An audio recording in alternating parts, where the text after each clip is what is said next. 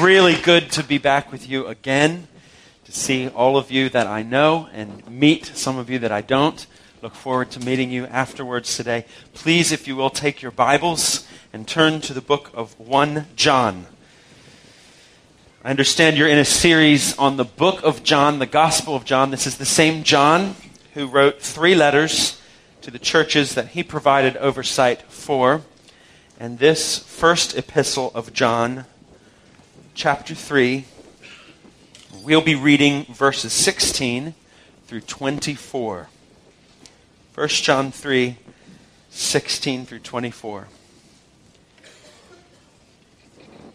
says, By this we know love, that he laid down his life for us and we ought to lay down our lives for the brothers. But if anyone has this world's goods and sees his brother in need, yet closes his heart against him, how does God's love abide in him? Little children, let us not love in word or talk, but in deed and in truth. By this we shall know that we are of the truth and reassure our heart before him. For whenever our heart condemns us, God is greater than our hearts. And He knows everything. Beloved, if our heart does not condemn us, we have confidence before God. And whatever we ask, we receive from Him because we keep His commandments and do what pleases Him.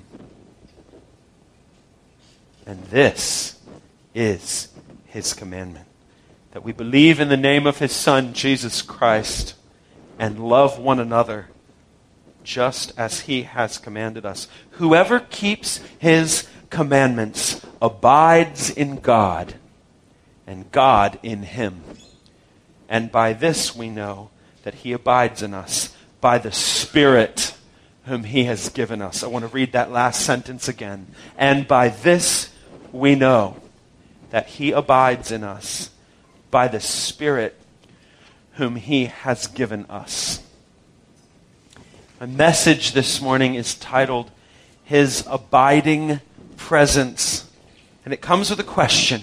Please write this question down. How do we know God is with us? How do we know God is with us? Perhaps you came in this morning saying, How do I know who God is? How do I know where God is? How do I know why I'm in this room hearing about God?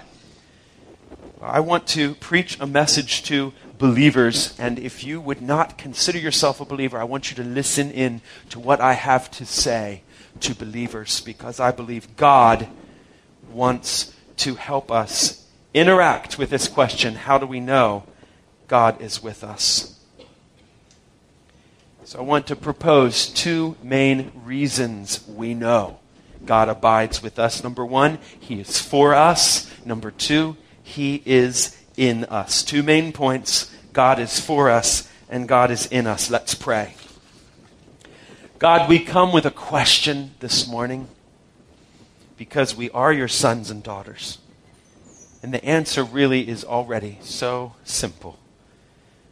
Father, thank you for sending us the Holy Spirit Holy Spirit, shine light on the Word of God and glorify Jesus. In His name we pray. Amen. Whenever we read the Bible, we see that it's full of words, and those words have meaning.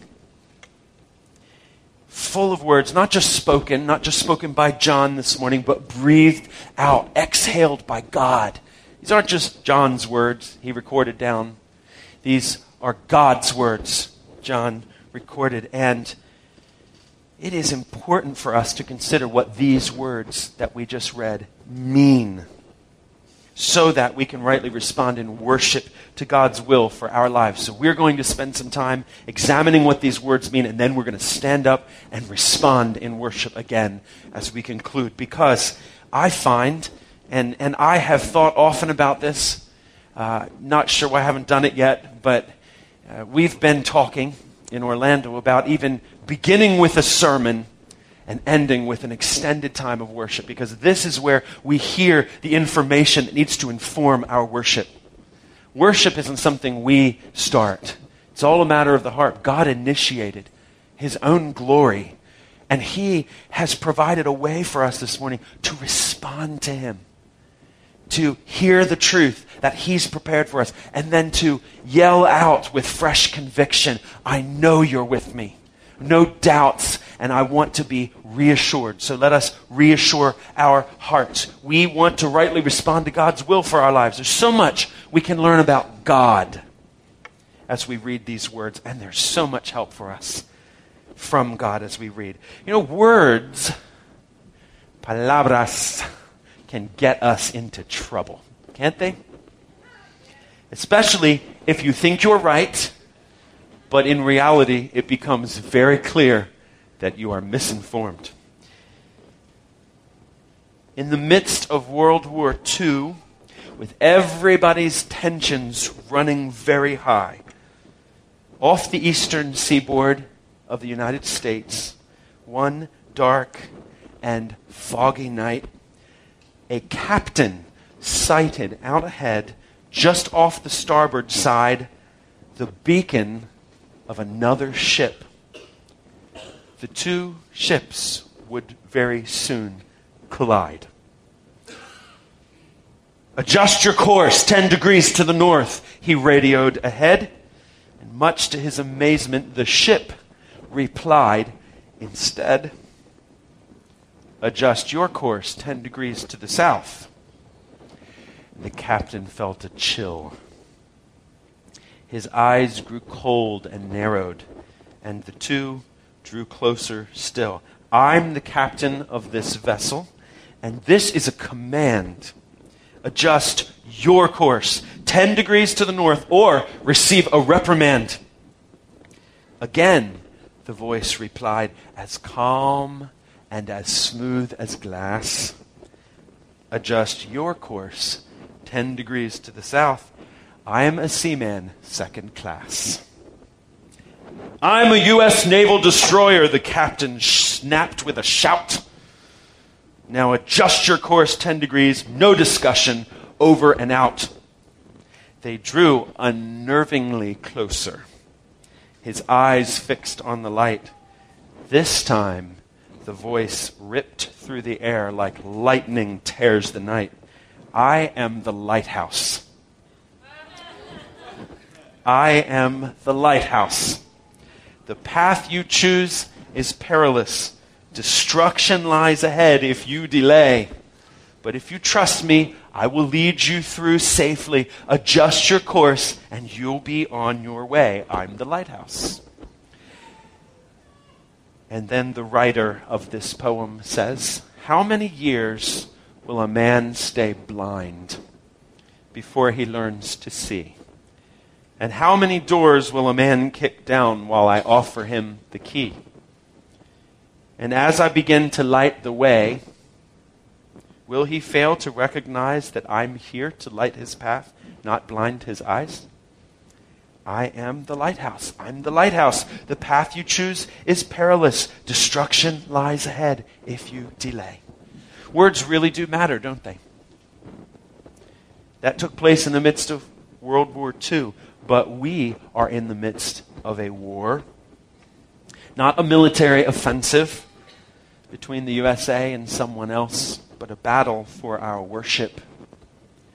The tensions of our everyday lives run high, and I want to submit to you this morning that God's Word, and in particular these words from 1 John, are a lighthouse for us this morning. We need the presence of God abiding in us. We need to know that God is for us. So let's look at verse 16. By this we know love, that he laid down his life. Say this with me for us. Two very small English words for us. And in those two words, you have the gospel in a seed that grows into a mighty tree in your life for us.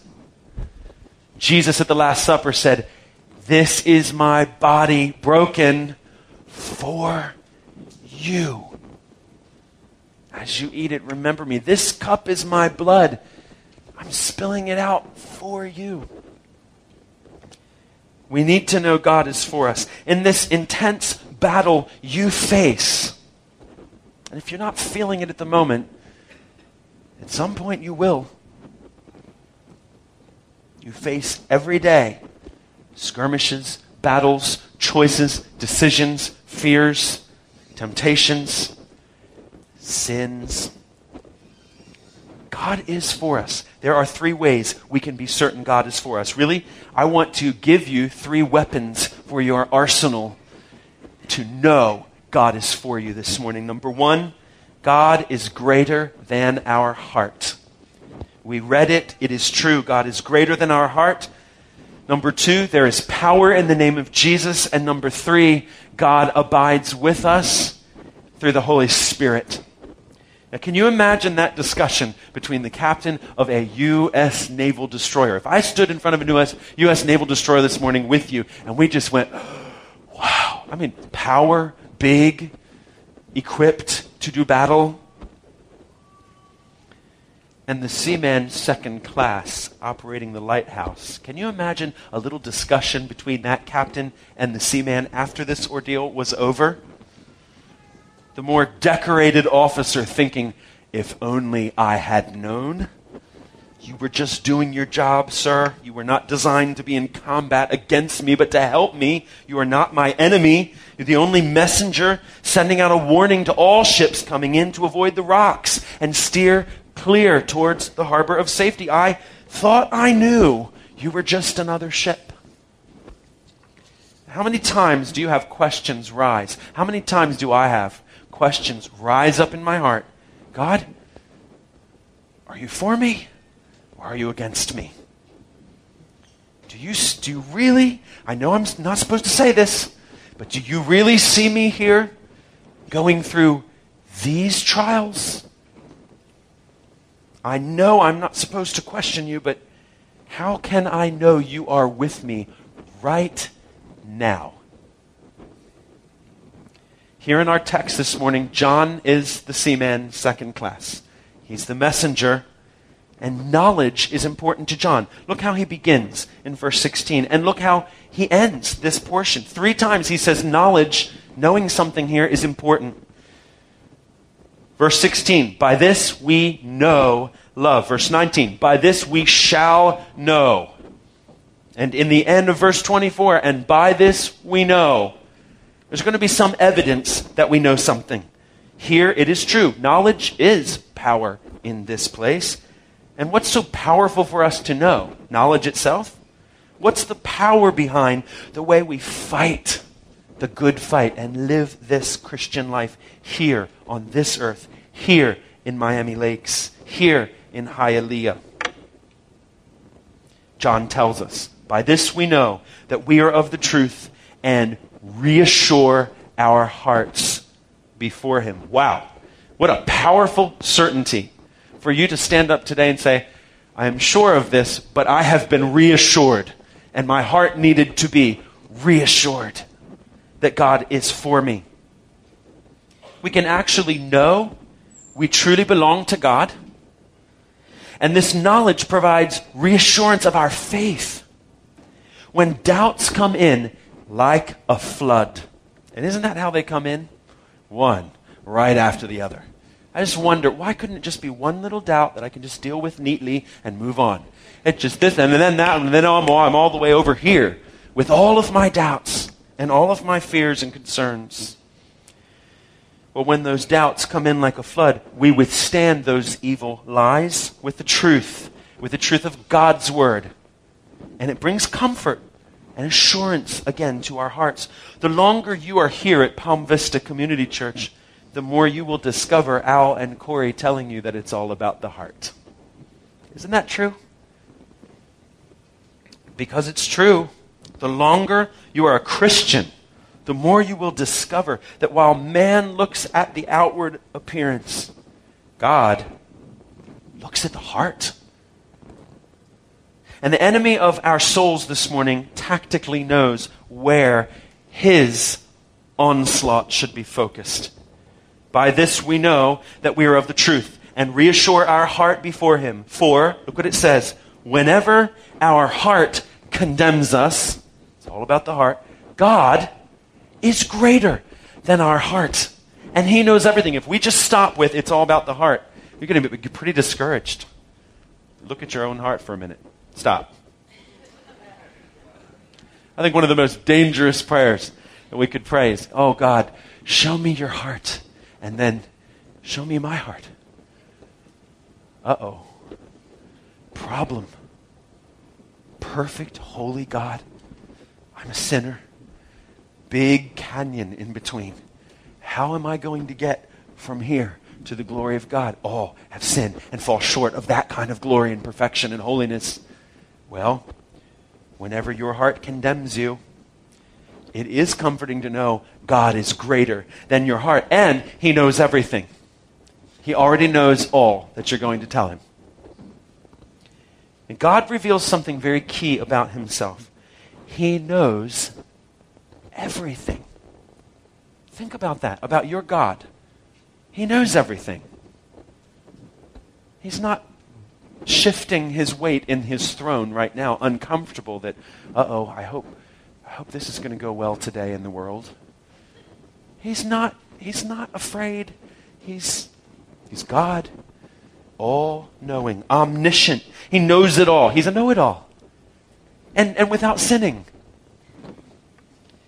You can sit in awe of that truth today and let that just sink in for a moment. Not, not just, let's not just know it, let's be humbled by that.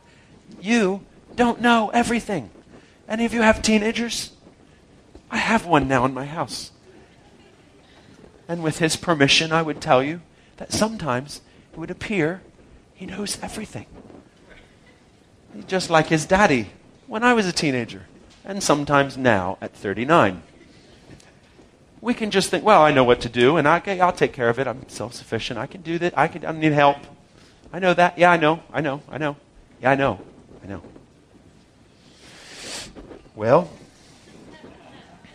truth is, pal, you're limited. We are finite. We have boundaries. We have limitations. That's how we're unlike God.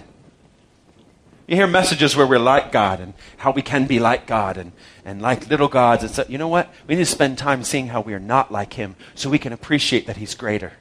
Greater than our hearts. I'm, I'm finite, He's infinite. I'm limited, unlimited. I am measured. Every one of us has limitations. He doesn't. And so, we know boundaries. No one can measure him. And what is humbling about that in spite of the fact that He knows everything about me, He's chosen to cover my sin. That's amazing love. So when you read, God is greater than your heart, you need to also read, and He knows everything. If we could display this morning to your joy all of everything in your heart at the moment that has happened just in the past week it would be important for us to all yell loudly, God is greater than my heart and He knows everything. Satan's number one tactical weapon in this battle is doubt. We can see doubt is a subtle scheme. It's one of his plans. Let's just study the attack patterns of our enemy here. Satan, the world, our own flesh. John speaks of the world, the flesh, the devil. Here's the scheme doubt. It's a subtle one. Otherwise, why would we need to be reassured? That's in there for a reason. We need to be reassured. If you're sure this morning about your faith in Jesus Christ alone, let us reassure ourselves. Let us, as Jerry Bridges says, preach the gospel to ourselves. A wolf will try to separate the sheep or a little lamb from the flock. And more importantly, lure them away from the shepherd who has that big staff to beat the wolf away. Well, I have good news for you. Our shepherd is not buying that trick. Look as John goes on to explain the gospel. By this we know that we are of the truth and reassure our heart before Him. For whenever our heart condemns us, God is greater than our heart, and He knows everything. Number two tactical weapon here that has been formed against us is accusation. So you've got doubts being hurled at you, you've got accusations, which often are true. This is because of the propensity to condemnation from our own hearts. I so appreciate this word of encouragement that came this morning that Cindy brought about there is therefore now no condemnation for those who are in Christ Jesus. Big tactical weapon of your enemy is to accuse you as a Christian and to remind you of the truth of your past and try to somehow siphon that into the present and into your future. Not only is God greater than our heart, He's greater than the devil. You know, that, that's the gospel right, right in front of our eyes. The enemy of our souls takes the truth, twists it like a knife. Whenever your heart condemns you, under that kind of attack, God is greater. Now, why have I led us here in the message? Let's get to the abiding presence of God. Let's talk about the outpouring of the Holy Spirit, Todd. Let's, let's get to that. I want to stand and be filled with the Spirit again. Well, amen. So do I. And we will it is important for us to know who is abiding in us and how he gets there in the first place. The one who abides in us is greater than us, greater than our hearts, greater in his knowledge, and he knows everything about us, and that is what grants us unbelievable assurance. We have been forgiven by the blood of his Son. This is a great time to quote what John will say in chapter 4, verse 4 He that is in us is greater than he that is in the world.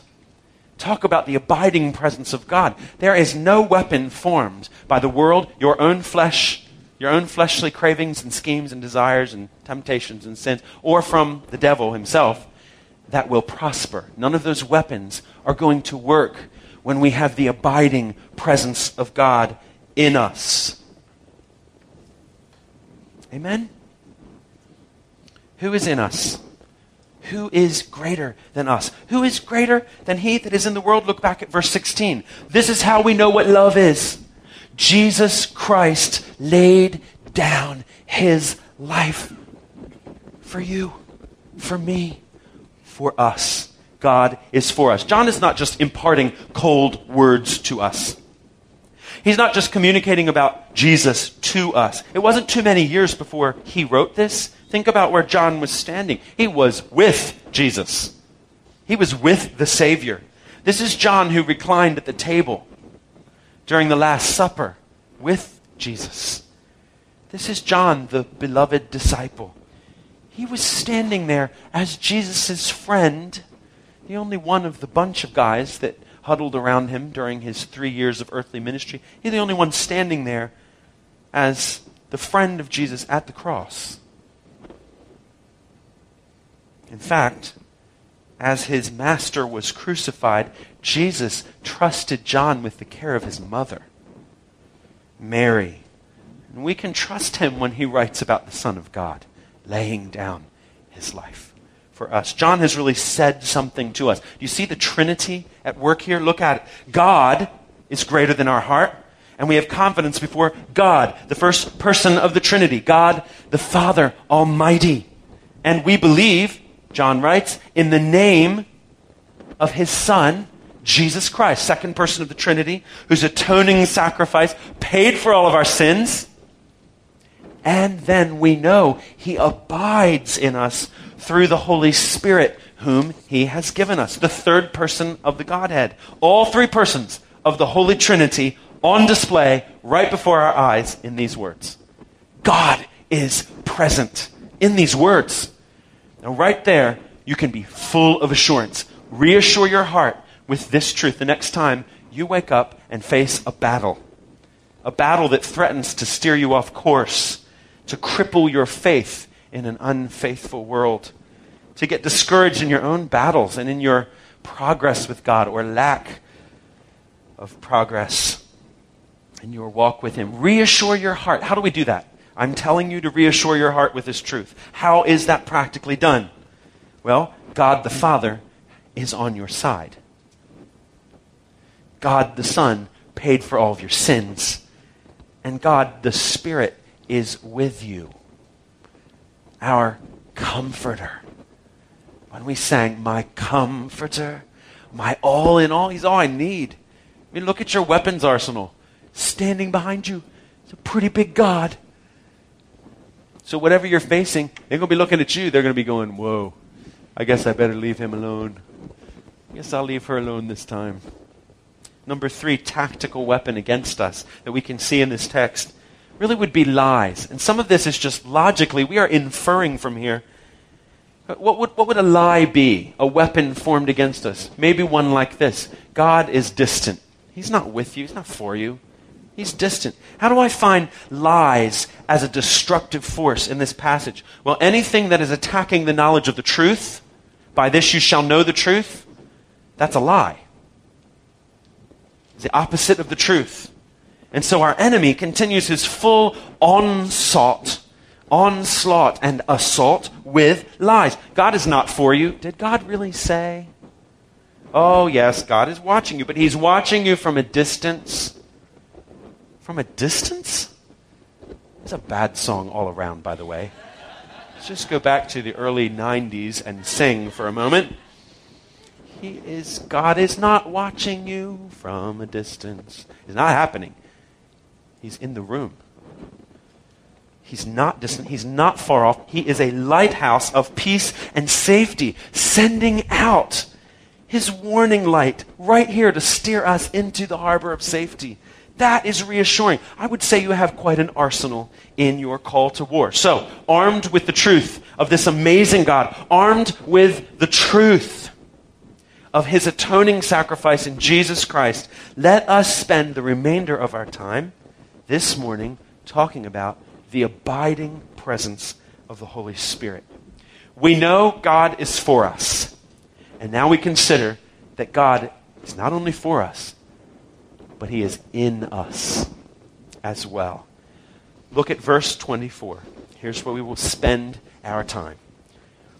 Whoever keeps his commandments abides in God, and God in him. It says it right there. In you. And by this we know that he abides in us by the Spirit whom He has given us. Here, I really do want to dramatically slow down. I've been guilty of reading this passage too quickly and moving right on to test the spirits, see that God is love, finish 1 John by overcoming the world. Amen. I finished my reading for the year. But God packed verse 24 full of explosive truth. When you begin slowly reading, eh, this is the case for me as I prepared this for this morning, as I began to slowly consider these words and meditate on them, I began to feel the impact of these words of life. And honestly, I get weak in my knees. Look at what it says. Whoever. Whoever. There is no condition there. If you just read that, and excluded yourself, stop. Whoever. God does not make a decision to abide with some of his children and not to abide with others of his children. No matter who you are, no matter what you are going through, if you have received the gospel of salvation in Christ alone, as we sang, you are one of the whoever mentioned.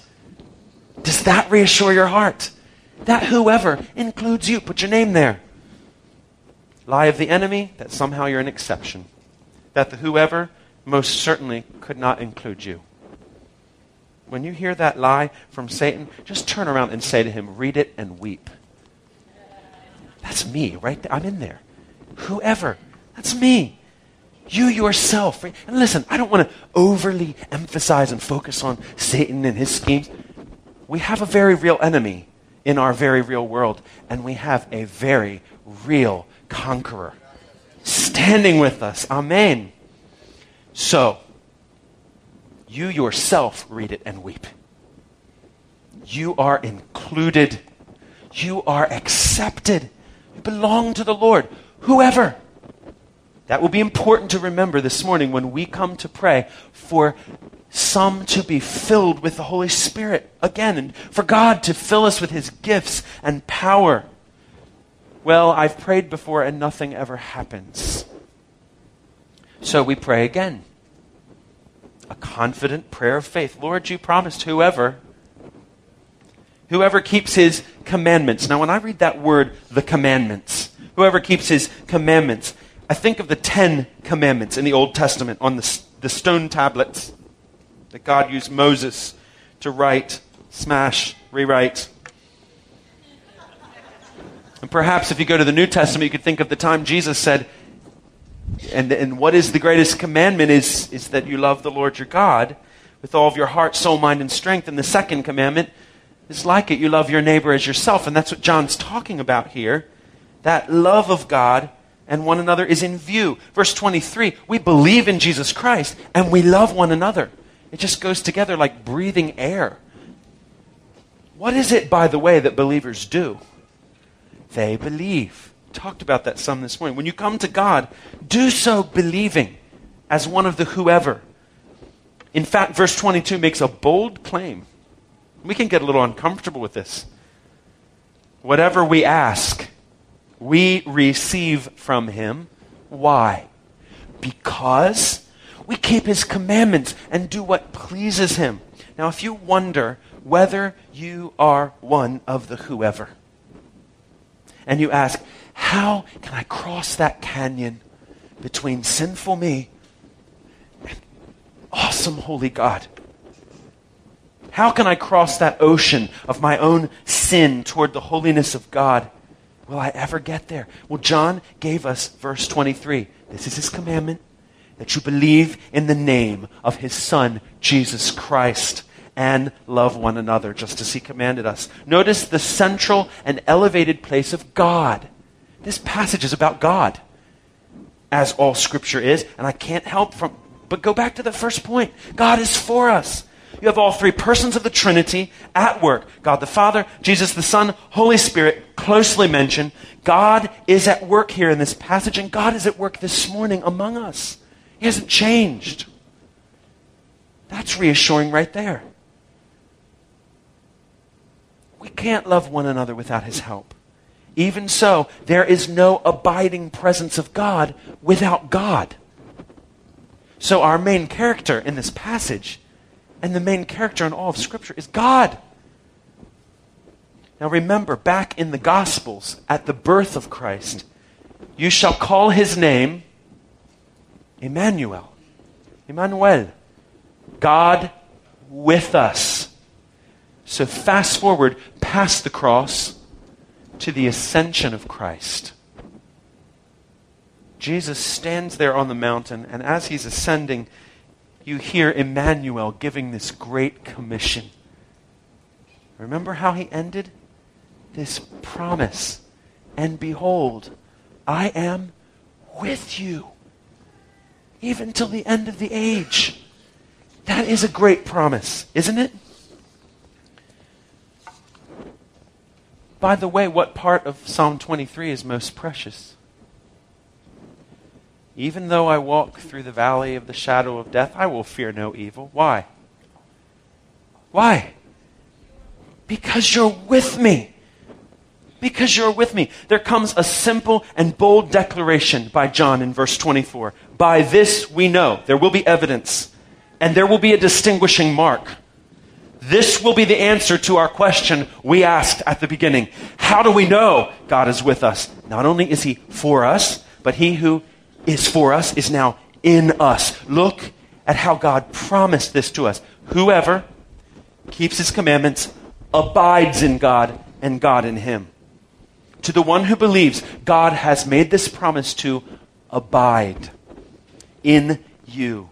And now you abide in God, the God who's never changed. This is God who presided over the Exodus of Moses and the children of Israel, who brought them from slavery in Egypt into the wilderness and declared he would remain with them and lead them to a promised land.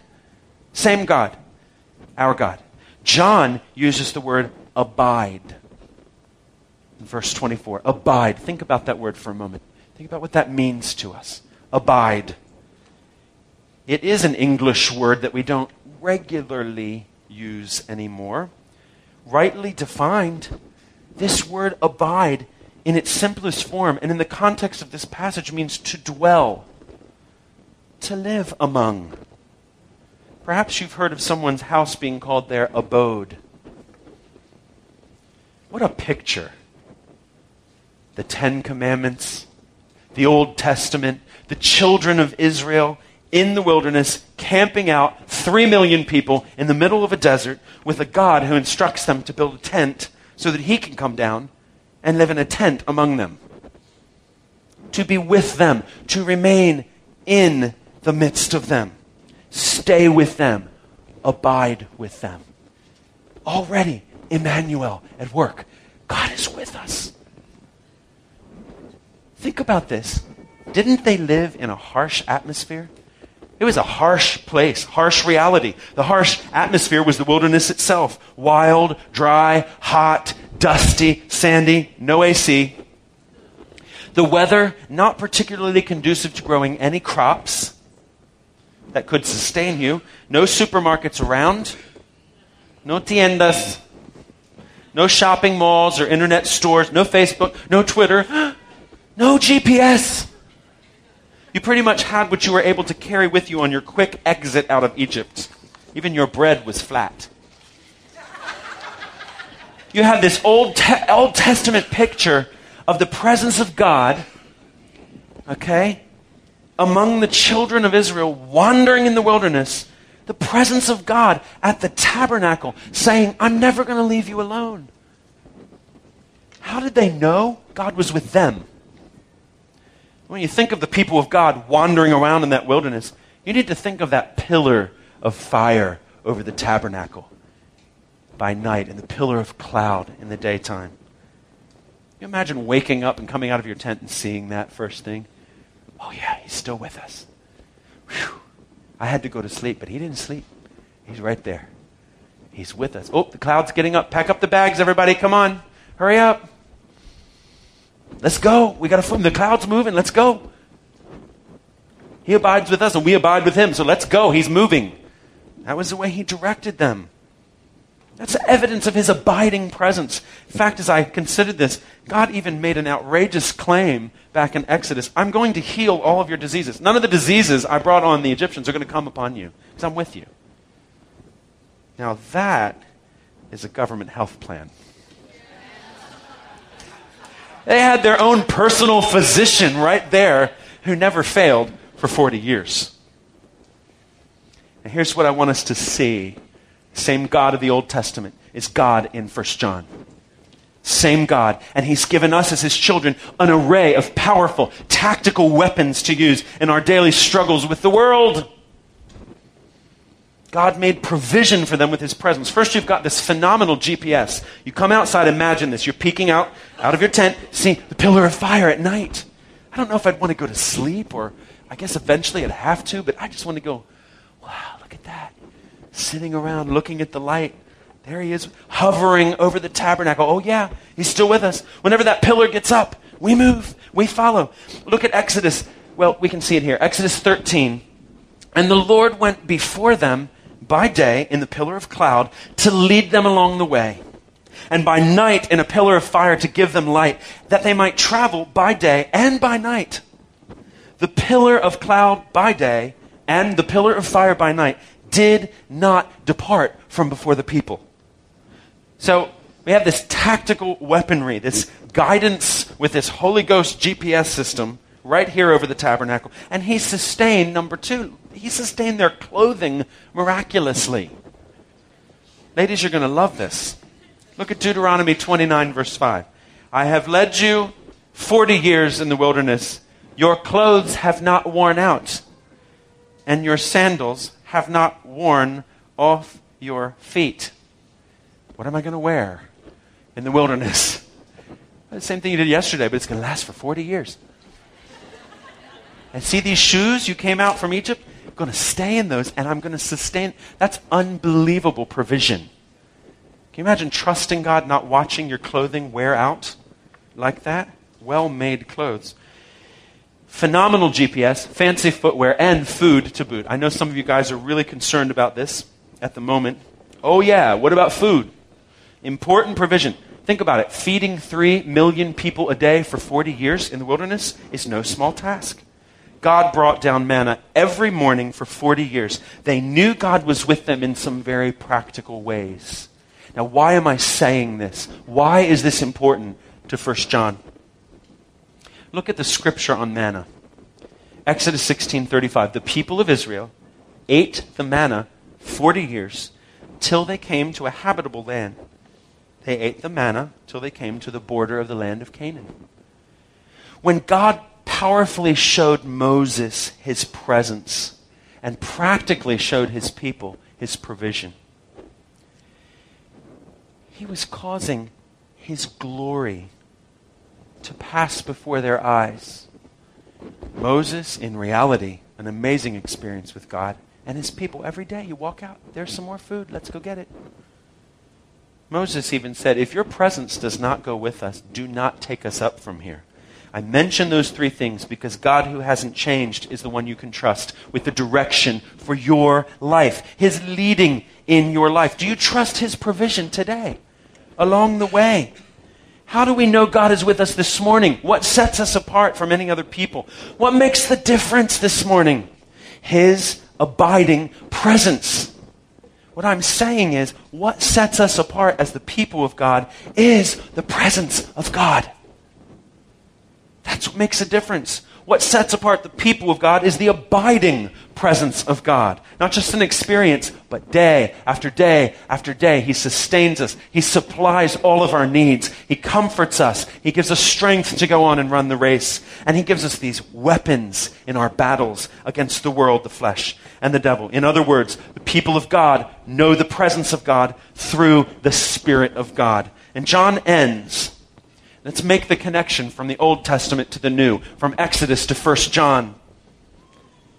What is the New Testament picture of God's abiding presence? Do you remember Pentecost?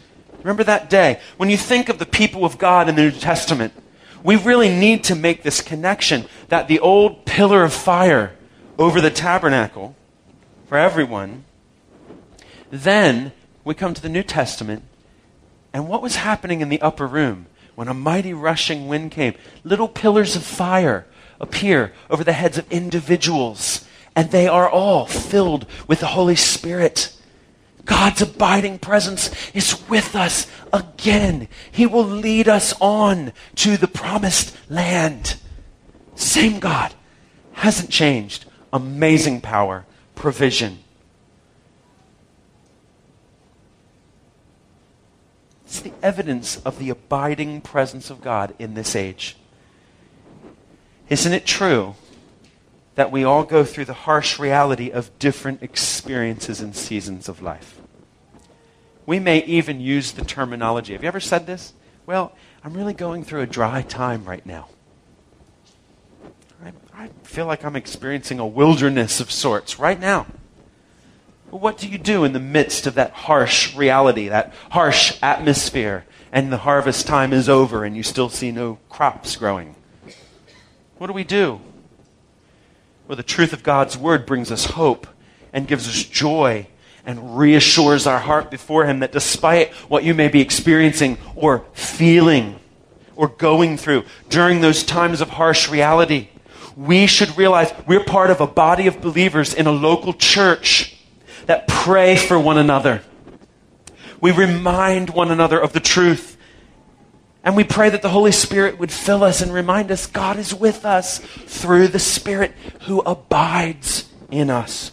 God hasn't changed, but sometimes we lose that GPS. We, we get out of the, t- what, what am I doing today? Oh, Lord, I seem to have so much faith yesterday, and now this coming up. The Israelites had that outward symbol, the phenomenal GPS. Whenever the cloud pillar of fire moves, they, they move. That's pretty clear. By comparison, we still have this today. Our GPS, the inward reality of the presence of God in the person of the Spirit, that's amazing. He is amazing. What a provision. He's not distant. Right here. right now through the Spirit living in our hearts. Look, the practical application as we go to pray this morning. And I trust you're filled with faith as we pray. This would be the presence of God coming through the power of the Spirit, enabling us to recognize His provision, for us to respond in worship, to believe your presence is with us through the Spirit, and then employ the gifts of the Spirit under the Spirit's direction. Paul agreed with John when he instructed the church in 1 Corinthians 6:19. He said, "Or do you not know that your body is now the dwelling place of the Holy Spirit within you, whom you have from God? You're not your own. You were bought with a price. That's Jesus laying down his life for us. So let's walk away this morning with the second main point being God is in us. The people of God know the presence of God through the Spirit of God abiding in us. And that's John's last phrase. Look at what he says in the end of verse 24. By the Spirit whom he has given us. What a generous God. Not only has he provided all we need in his Son, Jesus Christ, for our salvation, Christ returns after that ascension to sit down at the right hand of God the Father Almighty and says, Dad, send him the Spirit. Can you imagine that moment leaning over, Father? Because he told them, I will ask the Father, and he'll send you another who's like me. And he'll comfort you, and he'll guide you. It's a GPS. He's going to guide you. You don't know where you're going. He's going to guide you. Father, send them the Spirit. Send our people the Holy Spirit. Father, these people I've, I've, with my own blood, ransomed and redeemed so that they could be brought to you. Thank you for sending me into the world. What love you've had for them. Now, send them the Spirit. Note that word, by the Spirit, whom He has given. There's a gift involved. He will never leave us. Instead of being forsaken, He fills us with the gift of His Spirit. Instead of our being empty, vacío, He empowers us. Look at the gifts of God that grow in the lives of those who believe, right here in the text. These are the fruits of someone who knows God is for them and abides in them. Confidence. Verse 21. We have confidence before God. A boldness that comes from having a clean conscience. That kind of boldness will make a difference in the way you go out right now to your lunch and share the gospel with your wait, waiter or waitress. That kind of confidence that you share the gospel with the lost. Look at verse 22. What else is a fruit of his abiding presence? Power in prayer. Before the meeting this morning, back behind here somewhere, there is a prayer meeting. I encourage you to come early and pray. There is power in prayer that comes from God's abiding presence through His Spirit. Whatever we ask, we receive. Let's all show up next week for that prayer meeting. And, and let's ask God specifically to fill all of these seats. Why? Because we want to be big? No, because God is big. Because we want everyone we can drag in here to hear about God's abiding presence through the work of His Son. We want to hear that that's possible. That God chooses and elects and saves and draws and fills and empowers us for our lives. You have someone living next to you that you've just been thinking about, and you haven't really said anything yet. Ask God for the boldness to go over there. Hey, look, I know I see you and wave to you, but I just wanted to introduce myself and say, is there anything I can pray for? where does that kind of boldness come from? Where, where does that power in prayer then come from? And stand back, by the way, as you are praying for them. Hey, could I pray for you right now? Would that be all right? Is that uncomfortable for you? Yeah? Is that okay anyway? Well, pray for them and then stand back and watch the Spirit of God work. Watch Him affect them with His presence. Uh, another, another fruit from God's abiding presence would be godly living. Look at verse 22 as well. Because we keep His commandments and we do what pleases Him if you've got conviction this morning about the way you're living, You can come to God and say, Lord, I know your abiding presence is going to make a difference in my life. Please help me to live in a godly way. Help me to keep your commandments. We don't get saved through keeping his commandments and keeping the list of things that we must do to please him. Jesus already did that. This is not legalism, this is grace. We're not under law. We're under grace. That kind of grace is powerful as you live your life for God. And finally, you've got the gift of His presence. That is a fruit of His abiding presence. Let me conclude by saying this gifts are meant to be received. As you go on to maturity in your walk as a believer, increasing in knowledge, reassuring your heart before Him, I just want to let you know it's easy to forget that God has said, it's not by your own strength, not by your power, but by my Spirit. We need the Holy Spirit. Perhaps you've never had the experience of someone praying for you to be filled with the Holy Spirit. And I, I, know this morning that we could all come from a variety of backgrounds along the spectrum of Christian and non Christian history. But it is undeniable. The thing which has always set apart the people of God is the presence of God with them. And the people of God know his presence through his Spirit. So we, we had a time of prophetic ministry on Friday night. I'd like to ask the band, if you could, to please come. I, I've been thinking about a particular group of people that perhaps may be here this morning and you would say, you know, when you say that word reassurance, I have really been struggling in my heart with assurance.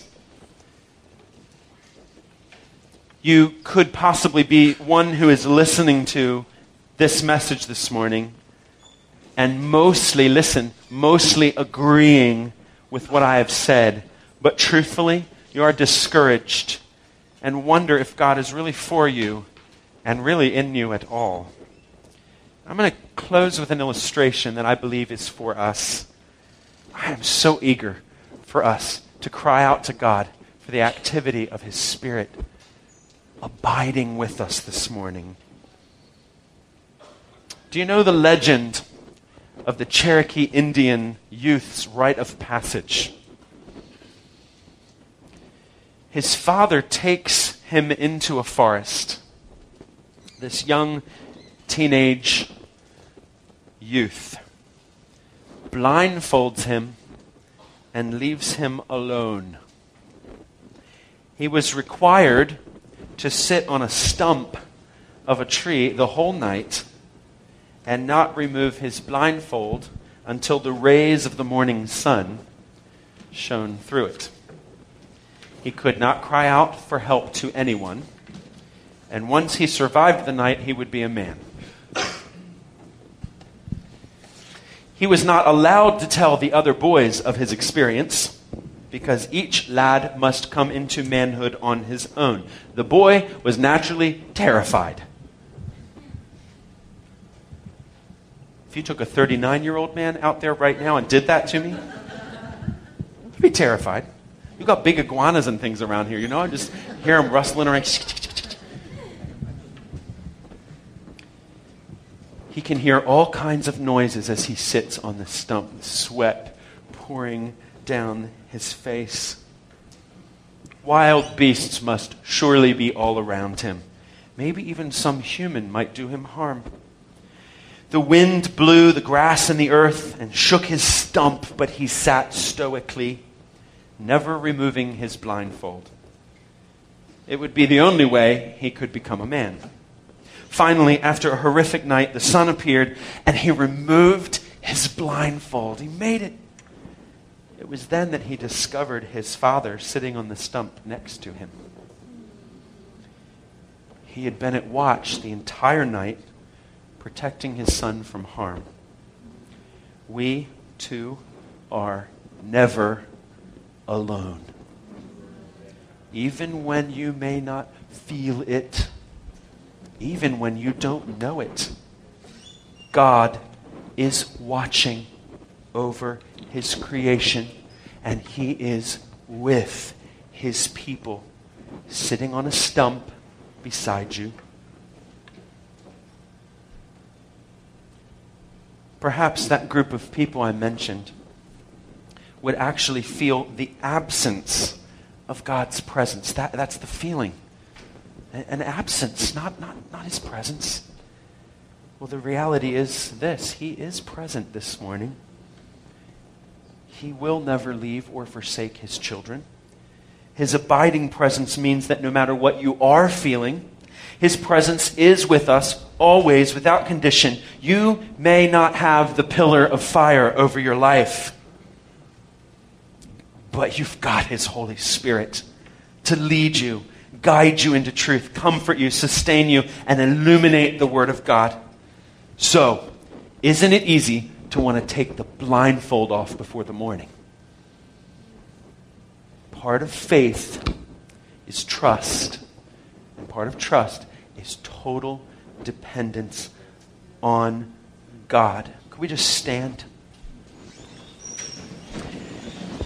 Coming under the influence of God, the Holy Spirit, I want you to know you have pastors this morning who are eager for the presence of God and eager for the activity of the Spirit and eager to pray for you. This is not a moment, if you truly belong to the Lord, where His gift to us is His indwelling Spirit. There's not a moment where you are ever alone. So if you are part of that group where you have been struggling with assurance and struggling with, Lord, are you absent? I'd like for you as we sing to make your way up to the front and let your pastors begin to pray for you and home group leaders as well, if necessary. This is a good reason to worship. You and I are never alone. God is with us now. Let's sing.